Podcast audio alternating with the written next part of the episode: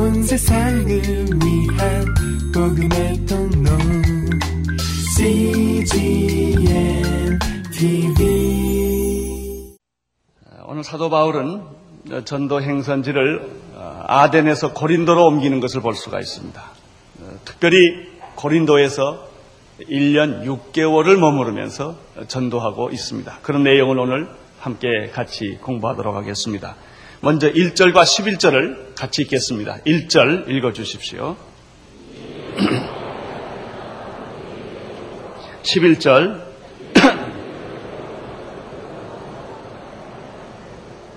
아덴은 우상의 도시라고 말할 수가 있습니다. 그렇다면 고린도는 음란의 도시라고 말할 수가 있습니다. 아덴은 정치와 철학과 예술의 중심지며 발상지입니다. 그러나 한 50마일 떨어진 해변에 있는 이 고린도는 상업과 무역의 도시로서 방탕과 쾌락과 물질과 음란을 상징하는 그런 도시입니다. 그래서 고린도 사람이라 이렇게 말할 때 그 당시 사람들은 음란한 사람들이라 할 정도로 어, 이 도시는 그런 성격을 가진 도시입니다. 어, 특별히 아프로디테 신전을 중심으로 어, 그들의 종교 활동이 있었는데 이 아프로디테 신전에는 약 천여 명의 종교적 창녀가 있었다는 기록이 있습니다. 사랑과 부도덕의 상징입니다. 이러한 고린도에 지금 드디어 바울이 도착을 합니다. 우리는 지금 이 고린도에 바울이 도착한 사건을 전체적인 시각에서 봐야 합니다. 우리 하나님께서 소아시아에 전도하지 못하게 하시고 드로아에서 강을 건너서 유럽으로 들어오기 시작합니다. 빌립보를 거치게 하고 데살로니카를 거치게 하고 베리아를 거치게 합니다. 그러나 이것은 이제 드디어 유럽을 전도하려고 하는 하나의 신호탄에 불과했던 것입니다. 이제 드디어 본격적으로 그 당시에 종교와 철학과 미술, 문화를 상징했던 이 아덴을 하나님께 점령하게 하시고 그 다음에 이런 상업과 쾌락의 도시인 고린도를 점령하게 하시고 이제 곧 에베소로 들어가게 합니다. 그 다음에 아, 이제 로마까지 예, 복음을 들어가게 함으로써 땅 끝까지 이르러 내 증인이 되게 하신 하나님의 그 거대하고 엄청난 역사를 하나님이 만들어 가시는 것입니다. 고린도 지역에 들어갔을 때 하나님은 사도 바울에게 동역자 몇몇을 만나게 해 주십니다. 오늘은 사도 바울과 만나는 그 동역자들과의 이야기를 들을 수가 있습니다. 복음은 혼자 전하는 것이 아닙니다. 복음은 언제나 이렇게 하나님께서 하나님의 사람들을 만나게 하시고 그들과 함께 협력하게 하시고 그들과 함께 복음을 전하게 하시는 것입니다. 고린도에서 1년 6개월 있으면서 어떻게 바울은 복음을 전했는가? 첫 번째 그들은 첫 번째 동역자들을 만나게 됩니다. 그 사람이 그 유명한 브리스길라와 아굴라 아, 부부입니다. 2절과 3절을 같이 읽겠습니다. 2절, 3절 시작.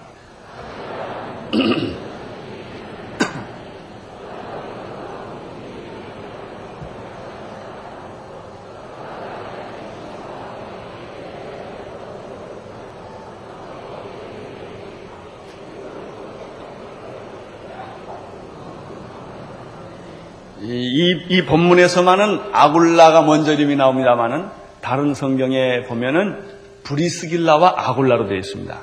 이 여자가 굉장히 영향력이 많았던 여자였던 것 같습니다. 마치 대처 수상과 같이 어, 이제 그래서 항상 이 여자 이름이 이 앞에 나오는 복음에 굉장히 열심히 있었던 그러면서도 그 남편과 함께 복음에 헌신된 그런 사람이었습니다. 그들은 로마에 살고 있었습니다. 그러나 글라디오스 이, 총, 이 글라디오스 칙령에 따라서 그들은 로마를 떠나야만 했습니다. 그들은 유대인이었습니다. 그래서 AD 어, 한 49년이나 50년 경에 그들이 떠나서 이제 이 고린도에 어, 와서 어, 주님을 섬기게 됩니다. 여기 재밌는 일들이 몇 가지가 있습니다. 첫째는 사도 바울과 직업이 같았다는 것을 알 수가 있습니다. 그는 유대인이었고 어, 로마에 살다가 어, 결국 칙령에 따라서 떠나게 되었고 상업 지역까지 들어오게 됩니다.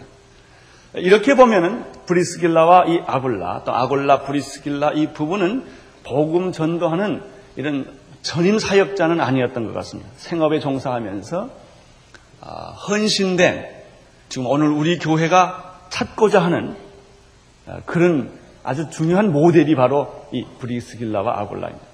오늘 온누리교회에서 원하는 것은 뭐 전임 목사님이나 아주 전문적인 선교사님만을 원하는 것이 아니라 전 교인이 바로 브리스길라와 아글라 부부와 같은 그런 복음 사역자, 자기의 직업을 가지면서 주님을 직업보다 더 사랑하는 그래서 어느 때는 직업을 버릴 수도 있는 그리고 이 부부가 신실하게 충성스럽게 같이 사도 바울을 도와서 세계 복음화에 앞장서는 이런 아주 중요한 사도행전의 한 모델인 것입니다.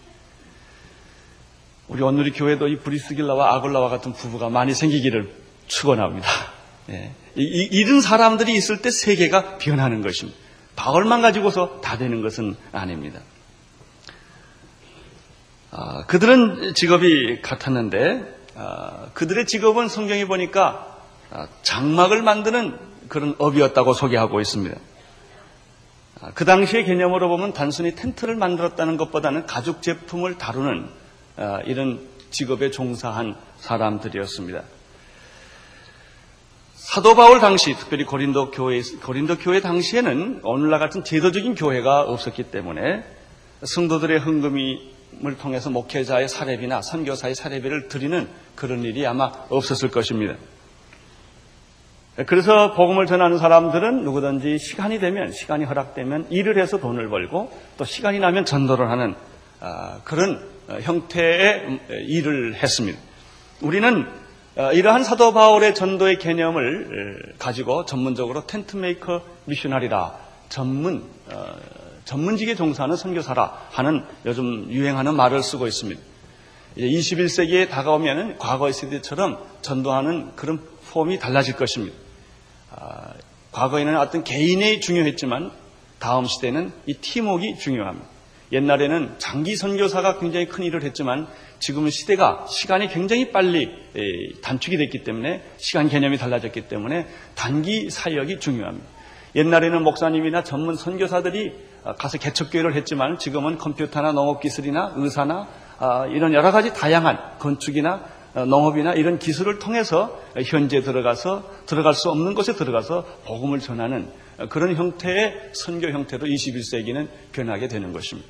직업을 버리고 가는 선교사보다는 직업과 함께 가는 선교사, 가족과 함께 가는 선교사, 어, 이런 선교가 이제는 전 세계 도처에서 우리를 요청하게 되는 것이죠. 어, 이런 의미에서 이 어, 사도 바울이 자기 직업을 가지고 일하는 것은 굉장히 뜻깊은 뜻깊은 여러 가지 좋은 전략들을 우리에게 보여주고 있습니다. 그러나 과연 사도 바울은 끝까지 이런 텐트를 만드는 직업에 종사를 했을까 하는 것은 의심이 많이 갑니다. 왜냐하면 아, 시간이 있을 때 1년 6개월이라는 시간이 있었을 때 그는 자기의 전공을 통해서 돈을 벌었지만 그 후에 보면은 사도 바울은 그렇게 직업에 충성할 만큼 한가지 않았다는 것입니다. 아, 곳곳이 돌아다니고 아, 말할 수 없는 고생도 했지만은 그런 여기 이것저것 다니면서 전문 사역을 했기 때문에 고린도 후서 11장 9절이나 빌립보서 4장 15절에 의한 대로 그는 분명히 성도들이 헌금을 받았고 교회의 헌금을 받아서 전문 사역을 감당했음이 틀림이 없습니다. 그래서 이렇게 한편으로 주장하면 안 됩니다. 아, 목사는 다 월급을 안 받아야 된다. 선거사는 다 월급을 안 받아야 된다. 다 직업을 가지고 가야 한다. 이렇게 한 면으로 말하기가 어렵습니다. 지난번에 그 캘거리에서 오신 목사님 한 분이 계셨는데 그분은 유명한 아, 아주 세계적으로 지명도가 높은 당뇨 전문가이십니다. 캘거리 그 연구소와 의과대학에서 일을 하시는데 그분이 서울에 오셨습니다. 서울대학 초청을 받으셔서 아, 강의하러 오셨다고 제가 얘기를 들었습니다. 그러나 그분이 목사입니다. 목회를 하는 분입니다. 아, 월급과 직업은 의사로서 병원에서 월급을 받고 주일날, 토요일날 또 주중에 조금씩 시간을 내서 그는 설교를 합니다. 그 캘거리 2,000명 성, 우리 한인이 사는데 그 중에 300명이 그게 교인이라고 합니다. 굉장한 일이죠. 아, 그는 자기 교회 그, 거의 모든 헌금을 선교비에 쓰고 있는 것을 보았습니다. 이것이 하나의 사역의 아, 좋은 형태라고 말할 수가 있습니다. 아, 자기 전문 지식을 가지고 교회를 봉사하는. 그러나 만약에 그 교회가 500명 됐을 때 가능할 것인가? 아마 그거는 불가능할 거예요. 그래서 100명, 200명, 이런 정도는 자기 직업을 가지면서도 목회가 가능하겠지만 만약에 전문적으로 이 사역이 확장되고 전문성을 요할 때는 그런 일이 불가능할 것입니다. 그러나 전 세계 도처에는 그렇게 대형 교회나 큰 교회만 있는 것이 아니고 작은 우리가 봉사할 수 있는, 우리가 섬길 수 있는, 우리가 전도할 수 있는 그런 장소들이 국내뿐만 아니라 전 세계 곳곳에 많이 있다는 것입니다. 아, 4절을 한 번 더 보시기를 바랍니다. 4절 같이 읽겠습니다.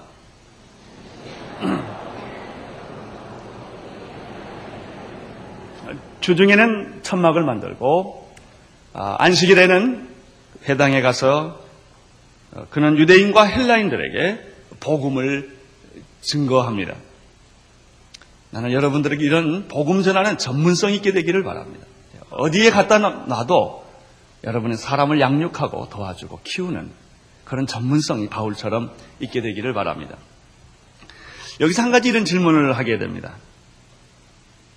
그것은 직업을 위해 복음 사역이 있는가? 아니면 복음 사역을 위해 직업이 있는가 하는 것입니다.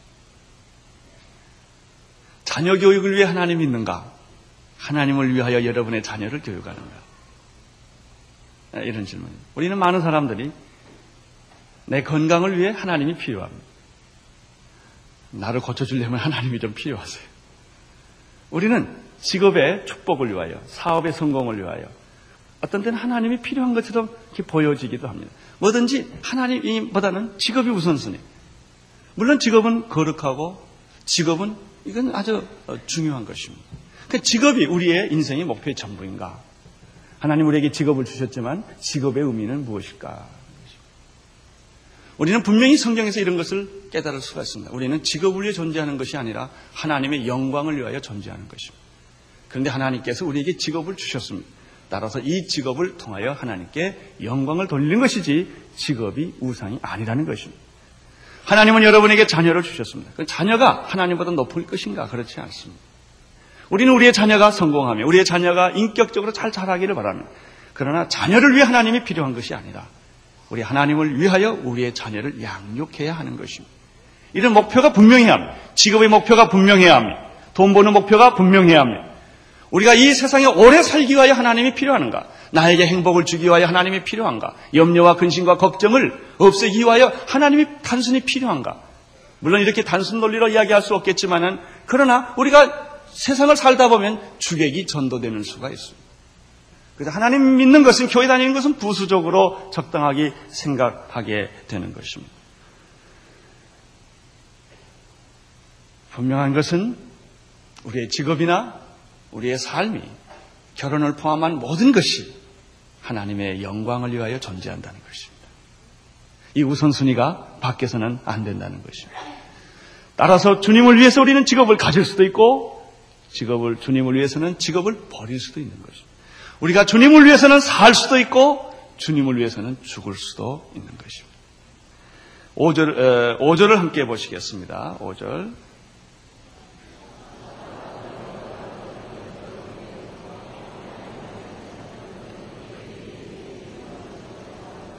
아, 두 번째 만나는 그룹은 사도 바울이 제자 양육했던 브리스길라와 아굴라는 제자를 양육했는지 직접 양육했는지 아니면 어, 떤 시점에서 만났는지 명확하지 않습니다만 신라와 디모데는 바울이 양육한 사람입니다. 제자입니다. 이들이 베레아에서부터 내려옵니다. 그래서 다시 합류하게 되는 것을 볼 수가 있습니다. 신라와 디모데가 마게도니아로서 내려와서 바울이 하나님의 말씀에 붙잡혀 이렇게 되어 있습니다. 이 두 사람이 합류한 것이 바울에게 위로와 격려가 됐던 것 같습니다. 아마 우리는 쉽게 이렇게 상상할 수가 있겠습니다. 베레아와 데살로니카에서 사도 바울은 곤욕을 치루었습니다. 도망을 갔습니다. 그러나 신라와 디모데는 거기 남아 있었습니다. 그 후에 아마 바울이 지나간 후에 그 교회가 부흥했다는 소식을 가지고 왔을지도 모르겠습니다. 아마 사도 바울이 그렇게 갑자기 급히 도망을 갔기 때문에 아, 이 사람의 생활비가 없을 것이다. 그래서 데살로니카 교회와 아, 이런 베레아 교회가 힘을 합해서 그분에게 헌금해 줬는지도 모르겠습니다. 돌아와서 같이 이제 팀웍을 이루는 것을 여기서 볼 수가 있습니다. 사도 바울은 말씀에 붙잡혔다 이런 표현을 쓰고 있습니다. 사실 사도 바울은 항상 말씀에 붙잡힌 사람이었습니다. 여러분은 무엇에 붙잡혀 있습니까? 돈에 붙잡혀 있습니까? 성공에 붙잡혀 있습니까? 오늘 매상에 붙잡혀 있습니까? 다 달라요. 사도 바울은 그가 어디를 가든지 무엇을 하든지 그의 관심은 예수 그리스도였습니다. 예수가 그리스도라고 하는 이 사실을 전하는 것보다 더 귀한 것이 그에게는 없었습니다. 그것을 위해 직업이 존재했고 그것을 위해서 그의 인생이 존재를 했습니다. 그는 담대하게 메시지를 전했습니다. 예수는 그리스도라. 예수는 그리스도라. 예수는 메시아라. 예수는 우리의 주님이시다. 우리의 구원자시다. 이런 사실을 그는 곳곳에 다니면서 선포를 했습니다. 5절에 보니까 누구에게 이 복음을 먼저 전합니까? 유대인들에게 복음을 전합니다. 사, 실 사도 바울은 이방인을 위한 사도였습니다. 그렇지만 그는 1차 전도, 2차 전도 이렇게 여행을 계속 보면 언제나 먼저 찾아가는 것은 이방인이 아니고 유대인들이. 근데 유대인들에 대해서 복음을 그렇게 열심히 간절한 마음으로 전하는데 짝사랑이에요. 안 믿어, 이 사람들이. 안 믿을 뿐만 아니라 반항을 하고 대적을 하고 회방을 해요. 얼마나 바울이 속상하겠어요. 이방인들은 복음의 찌꺼기만 갖다 줘도 흥분을 하고 열정적으로 감격하고 기적이 일어나는데 아 복음을 받아야 할 이 선택받은 하나님의 백성들은 말이죠. 합니다. 그런 사람 있죠. 자기 집안은 전도 못하고 밖에 나가면서 남만 전도하고 돌아다니는 사람. 속상해요. 밖에 나가서 내가 설교를 하거나 뭐 간증을 하거나 얘기를 하면 사람들이 그냥 막 구름대처럼 와서 예수 믿는데 자기 집에 오면 안 믿어요. 그 사람이 얼마나 마음이 속하겠어요. 6절을 보세요, 6절. 시작.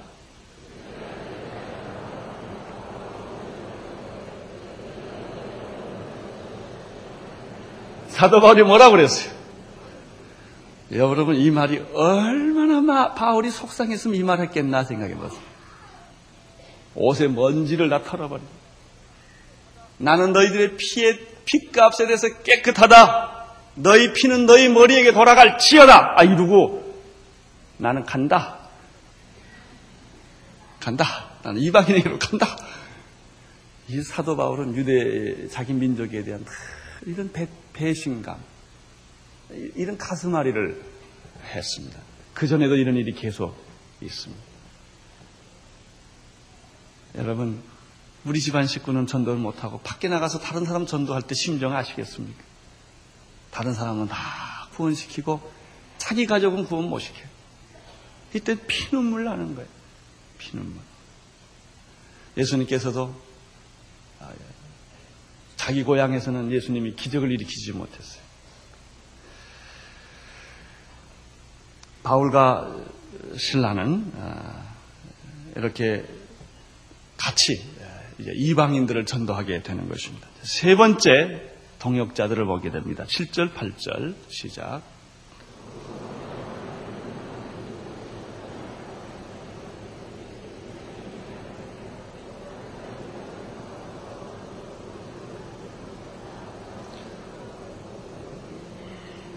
아마 디도 유스도라고 하는 사람은 고린도 지역에 살고 있었던 사람입니다. 그래서 그 집에 찾아갔다는 얘기가 있습니다. 그 집은 마침 회당 옆에 있어가지고 그리스보라는 회당장과 아마 친했던 것 같습니다. 사도 바울이 유스라고 하는 그리스도인의 집에 유숙하게 되었고 거기서 자주 왔다 갔다 하는 회당장을 만나게 되었고 그 회당장에게 복음을 전하게 되어서 그 회당장이 예수님을 영접하고 믿게 되었다는 기록이 여기 7절, 8절에 있습니다. 우리가 회당장 그리스보, 8절에 나타난 회당장 그리스보에 대한 두 가지 사실을 배우게 되는데, 첫째는 온, 뭐라고 그랬습니까? 온 가족이 다 예수님을 믿게 되었다는 사실입니다. 이 얼마나 큰 축복입니까? 외장 믿음을 가지고 계신 분들, 부모님은 예수를 안 믿고 홀로 예수 믿고 계시는 분들 얼마나 어렵고 힘듭니까? 그분들은 늘 저한테 이런 말 합니다. 부부가 손을 잡고 교회 오는 것처럼 부러운 게 없다고. 나는 늘 혼자 교회를 와야 된다고. 참 그 외장 믿음이라는 게 힘든 거예요. 이 사람은 참 놀랍게 온 가정이 예수 믿게 되었어요. 고넬료 같아요. 고넬료가 온 가정이 예수 믿었어요. 16장에 나오는 간수장 같아요. 온 가정이 예수를 믿게 되었습니다. 여러분의 온 가정이 예수 믿게 되기를 바랍니다. 네? 주 예수를 믿어라 그리하면 너 집, 내, 너와 내 집이 구원을 얻으리라. 그런데 이 그리스보라는 회당장에게는 또 한 가지 특이한 일이 기록되어 있습니다. 그 사람 때문에 고린도에 있는 많은 사람들이 예수를 믿게 되었다. 이렇게 되어 있습니다. 온 집으로 더불어 주를 믿으며 수다한 고린도 사람들도 듣고 믿어 세례를 받게 되었다. 물론 그리스도 때문에 딱 그렇다고 말하기는 어렵겠습니다만은 그러나 그가 그 집이 다 예수를 믿고 그 주변에 있는 많은 고린도 교인들이 고린도에 있는 사람들이 예수를 믿게 되었다는 것입니다. 어, 이렇게 그 열매를 맺게 되는 데는 특이한 두 가지 사실을 우리는 기억을 해야 합니다. 첫째는 장기 체류입니다. 지금까지 사도 바울은 장기 체류를 하지 않았습니다. 3주일 전도하고 떠났습니다. 잠깐 잠깐 전도하고 떠났습니다. 핍박이 있었지만 기적도 있었습니다. 이때 전도를 했을 때 그렇게 설교를 듣고 아, 그 자리에서 예수를 믿는 그런 계기가 있을 수가 있습니다. 그러나 이 고린도 지금 이 지역을 보면 사도 바울이 1년 6개월이라는 세월을 통해서 장기 양육을 한 것을 볼 수가 있습니다. 이렇게 장기 양육을 장시간의 체류를 통해서 첫째는 두 번째는 계획적인 아, 전략이 있는 양육을 통하여 이들이 훈련을 받게 됐다는 것입니다. 이런 장기 체류와 계획적인 양육이 바로 에베소 다음에 공부하게 될 에베소에서 있게 될 두란노소원 사역인 것입니다. 1년 반 동안 아, 차분차분하게 양육을 했습니다. 여기서 어, 몇 가지 하는 가지 생각해 볼 일이 있습니다. 저희 교회는 아, 외국에서 사시다가 아, 직장 때문에 또 여러 가지 일 때문에 초청을 받아서 서울에 오셔서 한 2년, 3년 근무하시는 분들이 참 많습니다. 의외로 많습니다.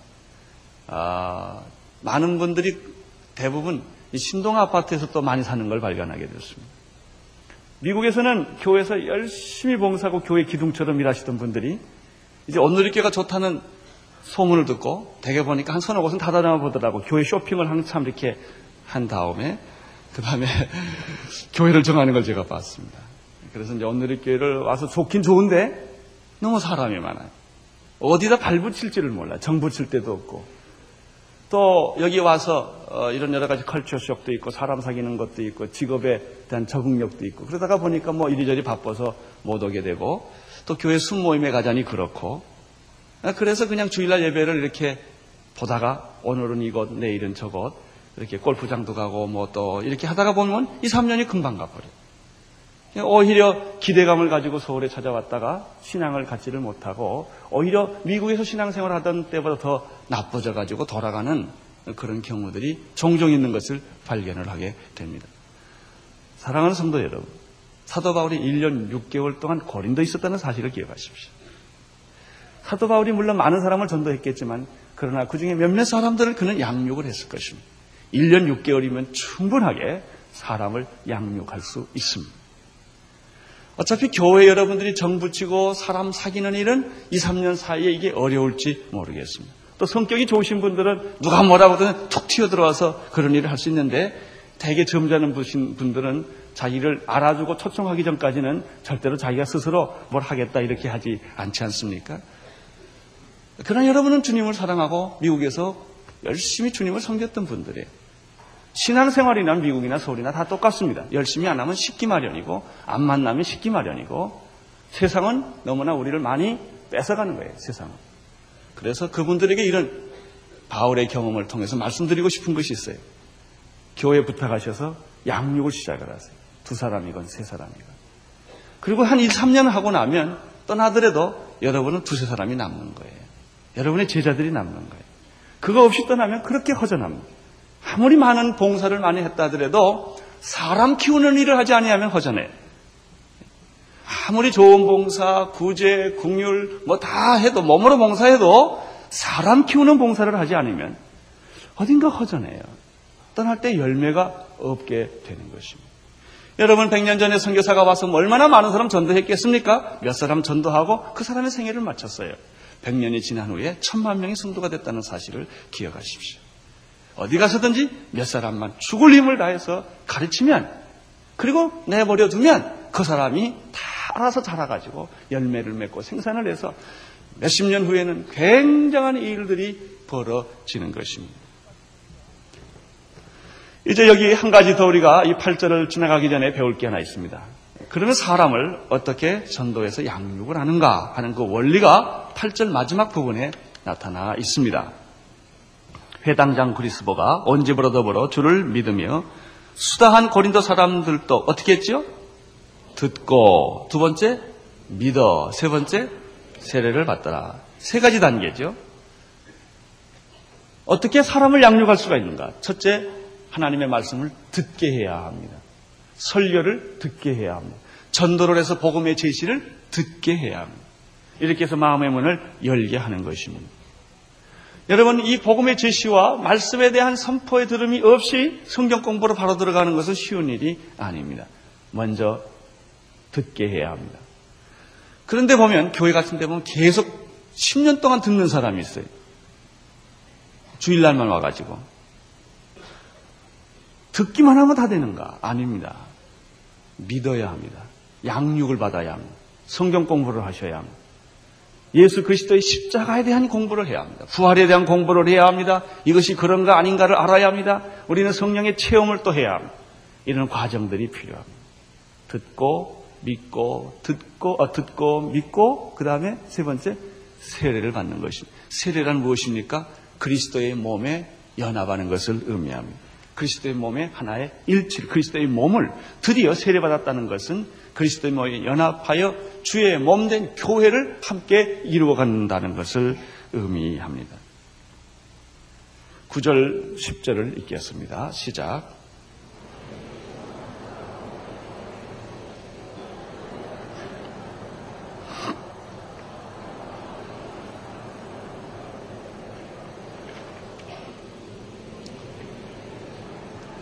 사도 바울이 전도를 고린도서 했을 때 편안했을까?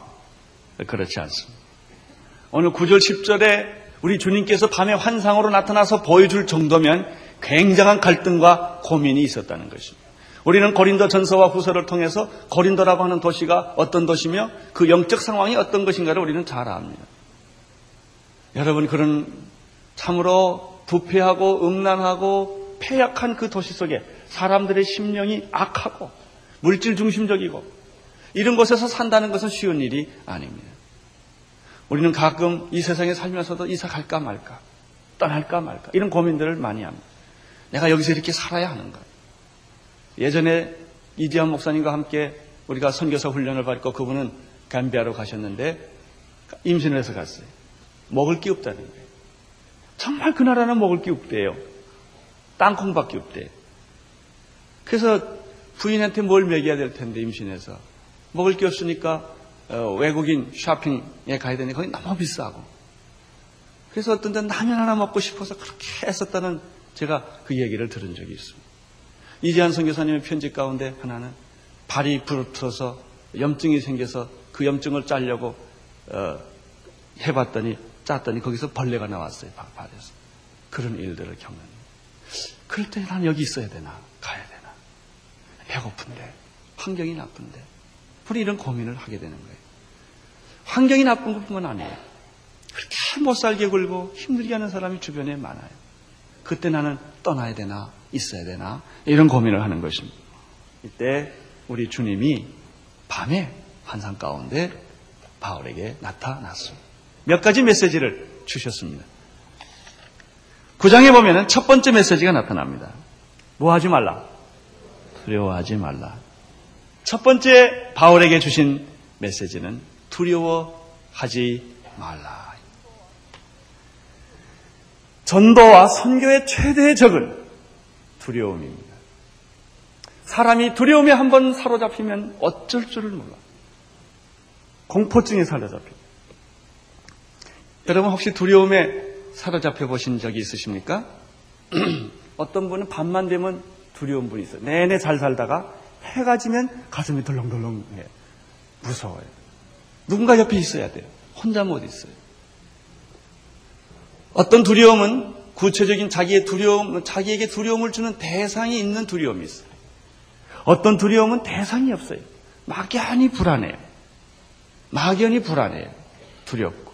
어, 이런 두려움이 있을 수가 있습니다. 왜 두려울까요? 간단합니다. 육체적으로나 정신적으로나 심각한 피해가 예상될 때 두려움이 찾아옵니다. 일종의 피해의식입니다. 현재는 그렇잖아요. 그러나 곧 불안, 불안간에 이런 일이 벌어질 것 같아요. 왜 사람들은 두려워할까요? 물질적으로나 세상적으로 위기에 부딪혔을 때 이런 두려움을 갖게 됩니다. 어떤 분은 그냥 산다는 것 자체가 두려운 분이 있어요. 자신이 없는 거예요. 이것을 다른 말로 보면은 이 두려움 뒤에는 사탄의 역사가 있다는 거예요. 예. 여러분 두려워한들 키가 한자나 잘합니까? 근데 이상하게 사람들은 열심히 두려워해요. 아주 그냥 이런 분도 있더라고요. 불안해하지 않으면 못 사는 분도 있어요. 편안하면 그게 이상해요. 나 불안해야 되는데 왜 지금 편안하지? 그거 자체가 또 불안한 분이 있어요. 여러분 모든 사람이 불안할 때 두려워할 때 가만 보면 순간적으로 하나님을 잃어버린 상태예요. 정말 하나님이 나와 함께 계시다고 믿으면 두려움이 사라집니다. 근심과 걱정이 사라지는 것입니다. 두려워하지 말라. 아무리 핍박이 있다 할지라도, 아무리 고통스럽다 할지라도, 너는 두려워하지 말고, 믿음을 가지고 나아가라. 이첫 번째 메시지였습니다. 오늘 이 메시지가 여러분에게도 적용될 줄로 믿습니다. 두렵지요? 두려워하지 마십시오. 죽을 것 같습니까? 두려워하지 마십시오. 아무것도 아니에요. 두 번째 메시지는 침묵하지 말라. 침묵하지 말, 하지 말고 복음을 선포하라. 여러분, 복음을 전하면 내가 손해볼 것 같을 때는 굉장히 두려움에 사로잡히게 됩니다. 그러나 주님의 성령이 너는 두려워하지 말고 할 말을 해라. 이렇게 말씀, 할 말을 해라. 어떤 사람은 너무나 조심스럽고 지혜로워가지고 꼭 말할 때 침묵하는 사람이 있어요. 반대로 어떤 사람들은 너무나 분수가 넘쳐서 아, 말 안 할 때도 그냥 막 말하는 분들이 계십니다. 그러나 오늘 성령은 바울에게 이렇게 말했습니다. 네가 복음을 외칠 때, 증거할 때 두려워하지 말 입을 열어 말을 해라. 세 번째 메시지. 세 번째 메시지는 무엇입니까? 나는 너와 함께 있겠다. 오늘 이 말씀처럼 좋은 말씀이 어디 있겠습니까? 하나님의 약속은 확실한 거예요. 민수기 23장 19절에 보면 하나님은 인생이 아니시니 시건치 않으시고 인자가 아니시니 후회가 없으시도다 어찌 그 말씀하신 바를 행치 아니하시며 하신 말씀을 실행치 아니하시랴. 하나님이 하신 말씀은 반드시 이루십니다. 내가 너와 항상 함께 있겠다고 말씀하셨다면 그것은 반드시 그대로 이루어지는 것입니다.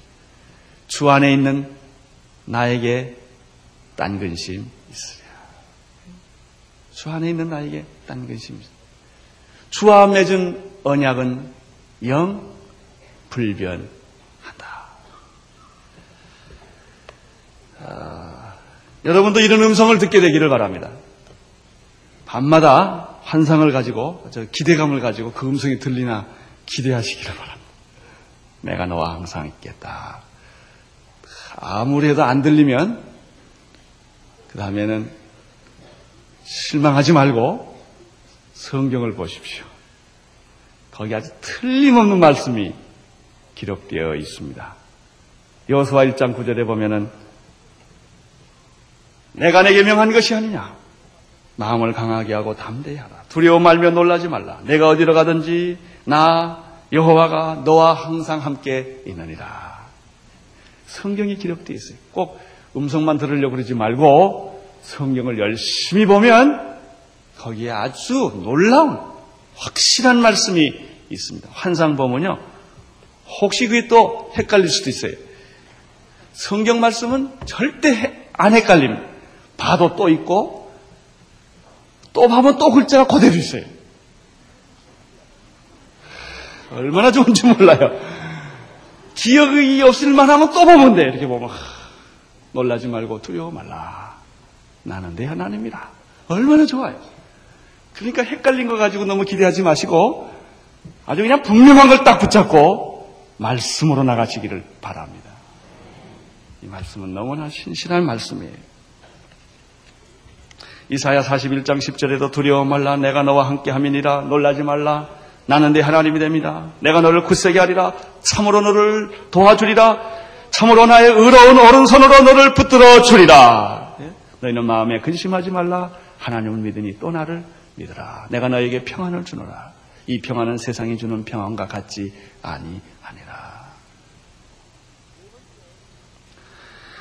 네 번째 사도 바울에게 주신 환상은 이것이었습니다. 너를 대적할 자가 없을 것이다. 너를 회방할 자가 없을 것이라. 요한복음 16장 33절에도 세상에서 너희가 환란을 당하나 담대하라 내가 세상을 이기었노라 이런 말씀입니다.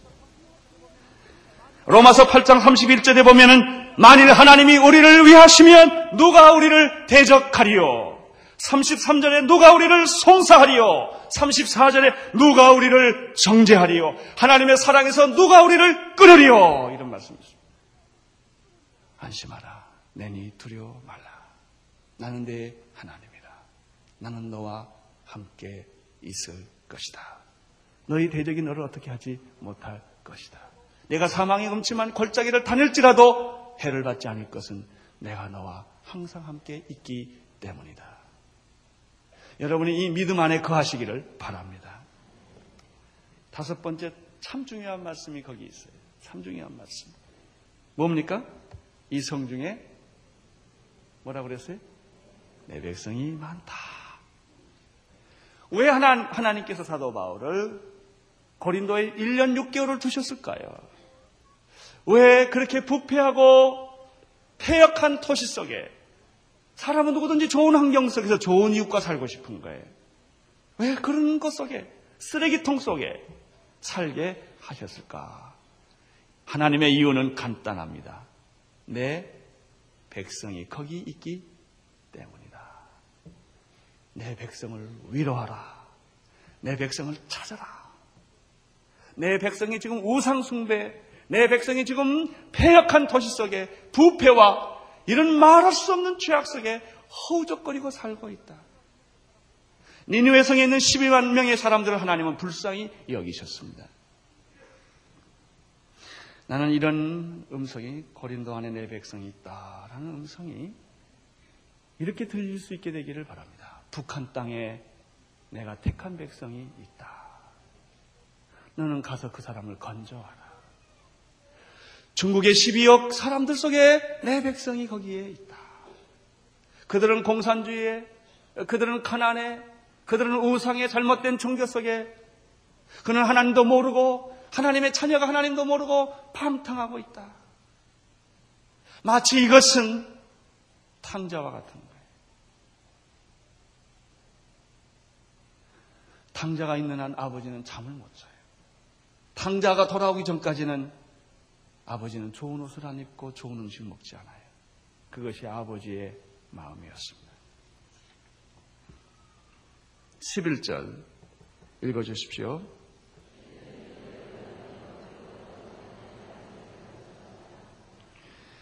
1년 6개월 그들 가운데 유하면서 하나님의 말씀을 가르쳤습니다. 연수를 위하여 복음이 있는 것이 아니라 복음을 위해 연수가 있습니다. 왜 그것에 1년 6개월을 있어야 하는가? 복음을 전할 사람이 있기 때문에 그런 것입니다. 여기에 미국서 또 오신 분들이 한 2, 3년 하다 떠나갑니다. 왜? 계약이 끝났으니까. 미국의 직장에서 나를 또 부르니까. 그런데 그가 어떻게 1년 반 전에 여기에서 몇 사람을 양육을 시작을 했어요. 그 사람이 잘 자르기 시작했어요. 열매가 맺기 시작을 했어요. 그 사람이 하나님의 사람이라면 아마 직업을 포기할 수도 있고 연장할 수도 있을 거예요. 내가 이 사람을 키워야 되겠다. 어느 지방, 지방의 학교에서 가르치고 있는 선생님이 계세요. 학생들이 잘 자라고 있어요. 자기가 떠나면 안 돼요. 떠나면 다 흐트러져요. 근데 서울에서 더 좋은 직장, 더 좋은 학교, 월급과 직분이 좋은 데서 초청이 왔어요. 갈 것인가 말 것인가. 어떻게 하시겠습니까? 그것이 오늘 제 설교의 결론이에요. 어떻게 하시겠습니까? 거기 더 계시겠습니까? 아니면 그것을 놓고 가시겠습니까? 우리는 이런 도전들을 계속 받습니다. 1년 6개월, 10년 있으라도 어쩌면 있어야 돼요. 우리는 너무나 거주지를 내 마음대로 움직여요. 내 편리한 대로. 내 이익이 생기는 대로. 직장도 옮겨요. 그러나 여러분, 복음 중심으로 한 번이라도 이런 것을 생각해 보신 일이 있으십니까? 주님이 원하시기 때문에. 주의 복음이 여기에 있기 때문에. 내가 더 좋은 직장과 더 좋은 월급이 있을지라도 안 갈 수 있다. 뭐 가면 좋겠지만 안 갈 수도 있다. 1년 6개월. 바울에게는 그것이 필요했었어요. 그래서 그는 거기 있었어요. 주님이 또 가라 하시면 가는 거예요. 있으라 하시면 있는 거예요. 하라 하시면 하고 하지 말라 그러면 안 하는 거예요. 물론 이것은 다 우리가 정확하게 판단하기가 어려운 일입니다. 그러나 제가 오늘 여러분에게 도전하고 싶은 것은 여러분의 중심이 무엇을 중심하고 있느냐. 여러분의 이익이냐? 하나님의 영광입니다. 여러분의 편안함이냐?